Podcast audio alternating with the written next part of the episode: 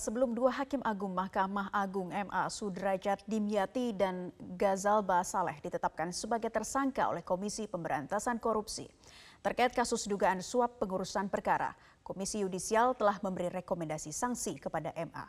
Sebanyak 85 hakim yang diduga melakukan pelanggaran pedoman perilaku hakim atau kode etik hakim direkomendasikan untuk diberi sanksi. Anggota Komisi Yudisial bin Ziyad Kadafi menyebut adanya 85 hakim yang direkomendasikan untuk diberi sanksi ke Mahkamah Agung.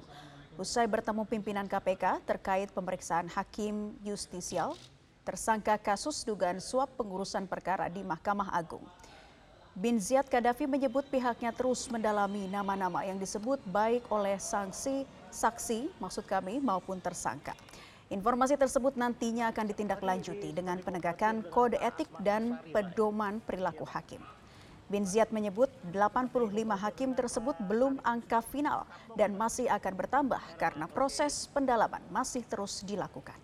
Saat ini KPK telah menetapkan 14 tersangka dalam kasus dugaan suap pengurusan perkara di MA. Dari 14 tersangka tersebut, 10 di antaranya berlatar belakang hakim MA dan PNS di MA. Kami hanya kemudian mendalami nama-nama yang apa di beberapa keterangan itu disebut dan uh, kami rasa pada akhirnya nanti informasi yang akan kami dapat dari eh, mereka-mereka uh, ini bisa semakin apa membuat terang ya uh, kasus hmm. ini dan jadi bahan bagi kami untuk menindaklanjutinya ke dalam langkah penegakan kode etik dan pedoman perilaku hakim.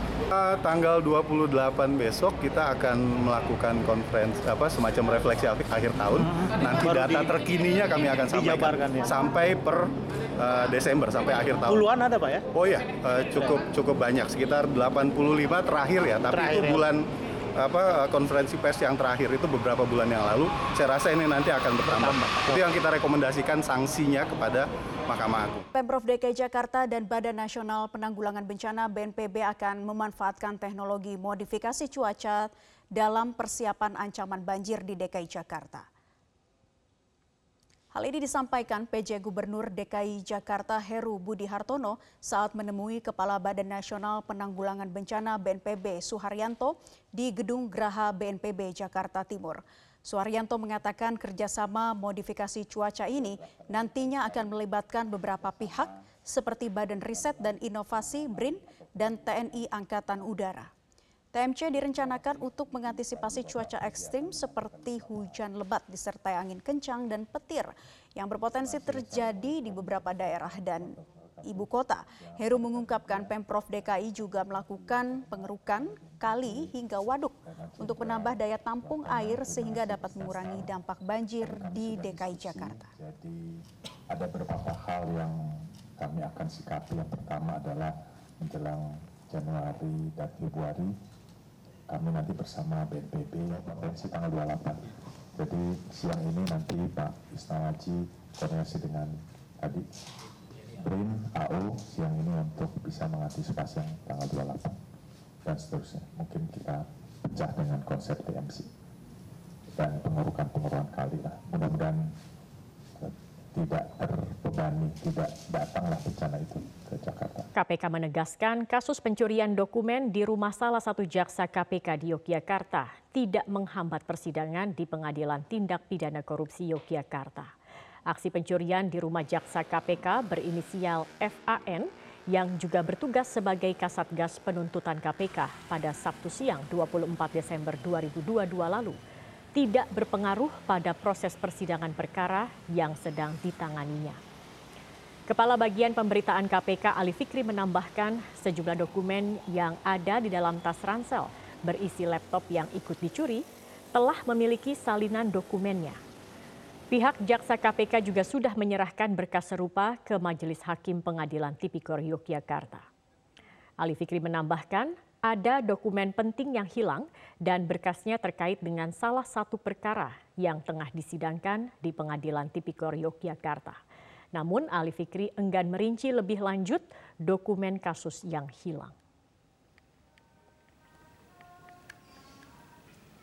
Dengan uh, proses persidangan eh, perkara yang sedang ditanganinya tentu tetap berjalan karena berkas perkara sudah dilimpahkan pada pengadilan tindak pidana korupsi eh, maupun juga berada pada anggota tim eh, jaksa penuntut umum KPK yang lain. Pada Sabtu siang 24 Desember 2022 lalu, rumah seorang jaksa KPK di Yogyakarta menjadi sasaran pencurian. Pelaku membawa kabur tas ransel yang berisi laptop dan berkas-berkas kerja milik sang jaksa. Rumah Jaksa Komisi Pemberantasan Korupsi yang juga berdinas sebagai Kepala Satuan Tugas atau Kasatgas Penuntutan KPK berinisial FAN yang berlokasi di Gang Arjuna, kawasan Wiro Brajan, Kota Yogyakarta disatroni pencuri pada Sabtu siang 24 Desember 2022. Dari dalam rumah yang saat kejadian kondisinya sepi ditinggal penghuninya, pelaku mencuri sejumlah barang, di antaranya satu buah tas ransel berisi berkas kerja dan laptop korban. Aksi pencurian pertama kali diketahui oleh rekan istri korban yang akan mengantarkan barang dan melihat pintu depan rumah jaksa FAN dalam keadaan pintu terbuka. Atas izin pemilik rumah, saksi pun masuk ke dalam rumah dan mendapati kondisi perabot di dalam rumah sudah berantakan. Ketua RT setempat Sabtadi menyatakan rumah jaksa KPK berinisial FAN ini kemudian banyak didatangi oleh polisi yang memeriksa. Polisi juga telah mengambil sejumlah rekaman CCTV yang ada di sekitar lokasi, termasuk di rumah-rumah korban. Info dari apa, aparat yang yang apa memeriksa hanya lab, satu ransel, jadi laptop di dalam tas ransel. Nah, Itu rumahnya Pak siapa Pak? namanya Pak Firdian. Kita yang tahu, oh jaksa. Hmm. Kata uh, beliau matur sendiri ya, kita tahu jaksa itu, wah lu kok di apa KPK, jaksa di KPK. Atas kejadian tersebut, Kepala Bagian Pemberitaan KPK Ali Fikri membenarkan adanya peristiwa dugaan pencurian di rumah Kasatgas Penuntutan KPK berinisial FAN. KPK pun berharap aparat kepolisian setempat bisa segera menangkap pelakunya dan mengungkap apa motif pencuriannya. KPK memastikan seluruh proses persidangan perkara yang sedang ditangani oleh jaksa FAN akan tetap berjalan. Uh, iya, jadi benar hari Sabtu kemarin ada kejadian dugaan pencurian di rumah salah satu jaksa KPK yang menjabat kepala satuan tugas uh, penuntutan yang sedang menyidangkan beberapa perkara tindak pidana korupsi dan benar satu di antaranya adalah uh, perkara yang sedang disidangkan di Pengadilan Tindak Pidana Korupsi pada Pengadilan Negeri Yogyakarta. Nah, tentu kami berharap pihak kepolisian setempat dapat segera menemukan uh, pelaku dan motifnya. Seperti diketahui, Jaksa FAN bertugas menyidangkan sejumlah kasus korupsi, salah satunya kasus dugaan suap yang menjerat mantan wali kota Yogyakarta Haryadi Suyuti di Pengadilan Negeri Tipikor Yogyakarta. Belum diketahui pasti apakah penetapan tersangka kedua kalinya kepada Haryadi Suyuti dengan peristiwa pencurian di rumah Jaksa FAN. Dari Yogyakarta, Panglima TNI Laksamana Yudo Margono serta Kapolri Jenderal Polisi Listio Sigit Prabowo mendapat penyematan baret merah dan brevet komando dari pasukan elit Kopassus pada Selasa pagi di Mako Kopassus Cijantung, Jakarta Timur. Bertempat di lapangan Mako Kopassus di Jantung Jakarta Timur Selasa 27 Desember 2022, Panglima TNI Laksamana Yudo Margono serta Kapolri Jenderal Pol Listio Sigit Prabowo mendapat penyematan baret merah dan brevet komando dari pasukan elit Kopassus. Penyematan dipimpin oleh Danjen Kopassus Mayor Jenderal TNI Iwan Setiawan. Iwan Setiawan memberikan baret merah dan brevet komando serta pisau komando kepada Panglima TNI serta Kapolri. Panglima TNI kemudian membacakan janji prajurit komando yang diikuti oleh seluruh prajurit Korps Baret Merah Kopassus.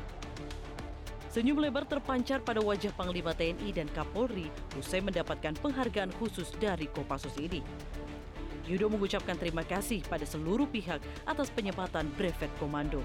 apa yang telah ditampilkan profesionalisme mereka di dalam melaksanakan tugas. Nah, nantinya menjadi bekal saya dalam melaksanakan tugas-tugas ke depan dalam pengerahan kekuatan ya dalam uh, penggelaran operasi ke depan ini menjadi eh, bekal saya, menjadi masukan saya untuk nanti merencanakan pada tugas-tugas ke depan, khususnya di daerah-daerah yang eh, konflik, daerah konflik. Yang nantinya ke depan kita akan eh, gunakan prajurit-prajurit kita yang Senada dengan Panglima TNI Kapolri Jenderal Polisi Sigit juga bangga atas penghargaan ini. Hari yang sangat membahagiakan buat saya pribadi selaku Kapolri dan tentunya seluruh institusi Polri pun juga merasakan hal yang sama. Karena hari ini saya mendapatkan penghormatan yang sangat luar biasa, mendapatkan penyematan baret merah, baret Kopassus, dan juga adalah penghargaan yang sangat luar biasa. Karena kita tahu Kopassus adalah pasukan elit, pasukan baret merah yang disegani tidak hanya di dalam negeri, namun juga di dalam penugasan-penugasan di luar negeri. Dan kebanggaan pada saya selaku Kapolri tentunya adalah apresiasi dan kebanggaan bagi seluruh anggota prajurit Polri. Dalam upacara penyempatan brevet, dihadiri Kasat Jenderal TNI Dudung Abdurrahman dan ketiganya diarak menuju gedung Sarwo Edi Wibowo di Mako Kopassus. Kopassus memiliki sejumlah atribut dan ciri khusus yang telah didaftarkan hak ciptanya ke Direktorat Jenderal Kekayaan Intelektual Kementerian Hukum dan HAM. Hak cipta tersebut meliputi brevet kualifikasi komando, baret merah, emblem, loreng bercorak darah mengalir, dan atribut pisau komando Kopassus.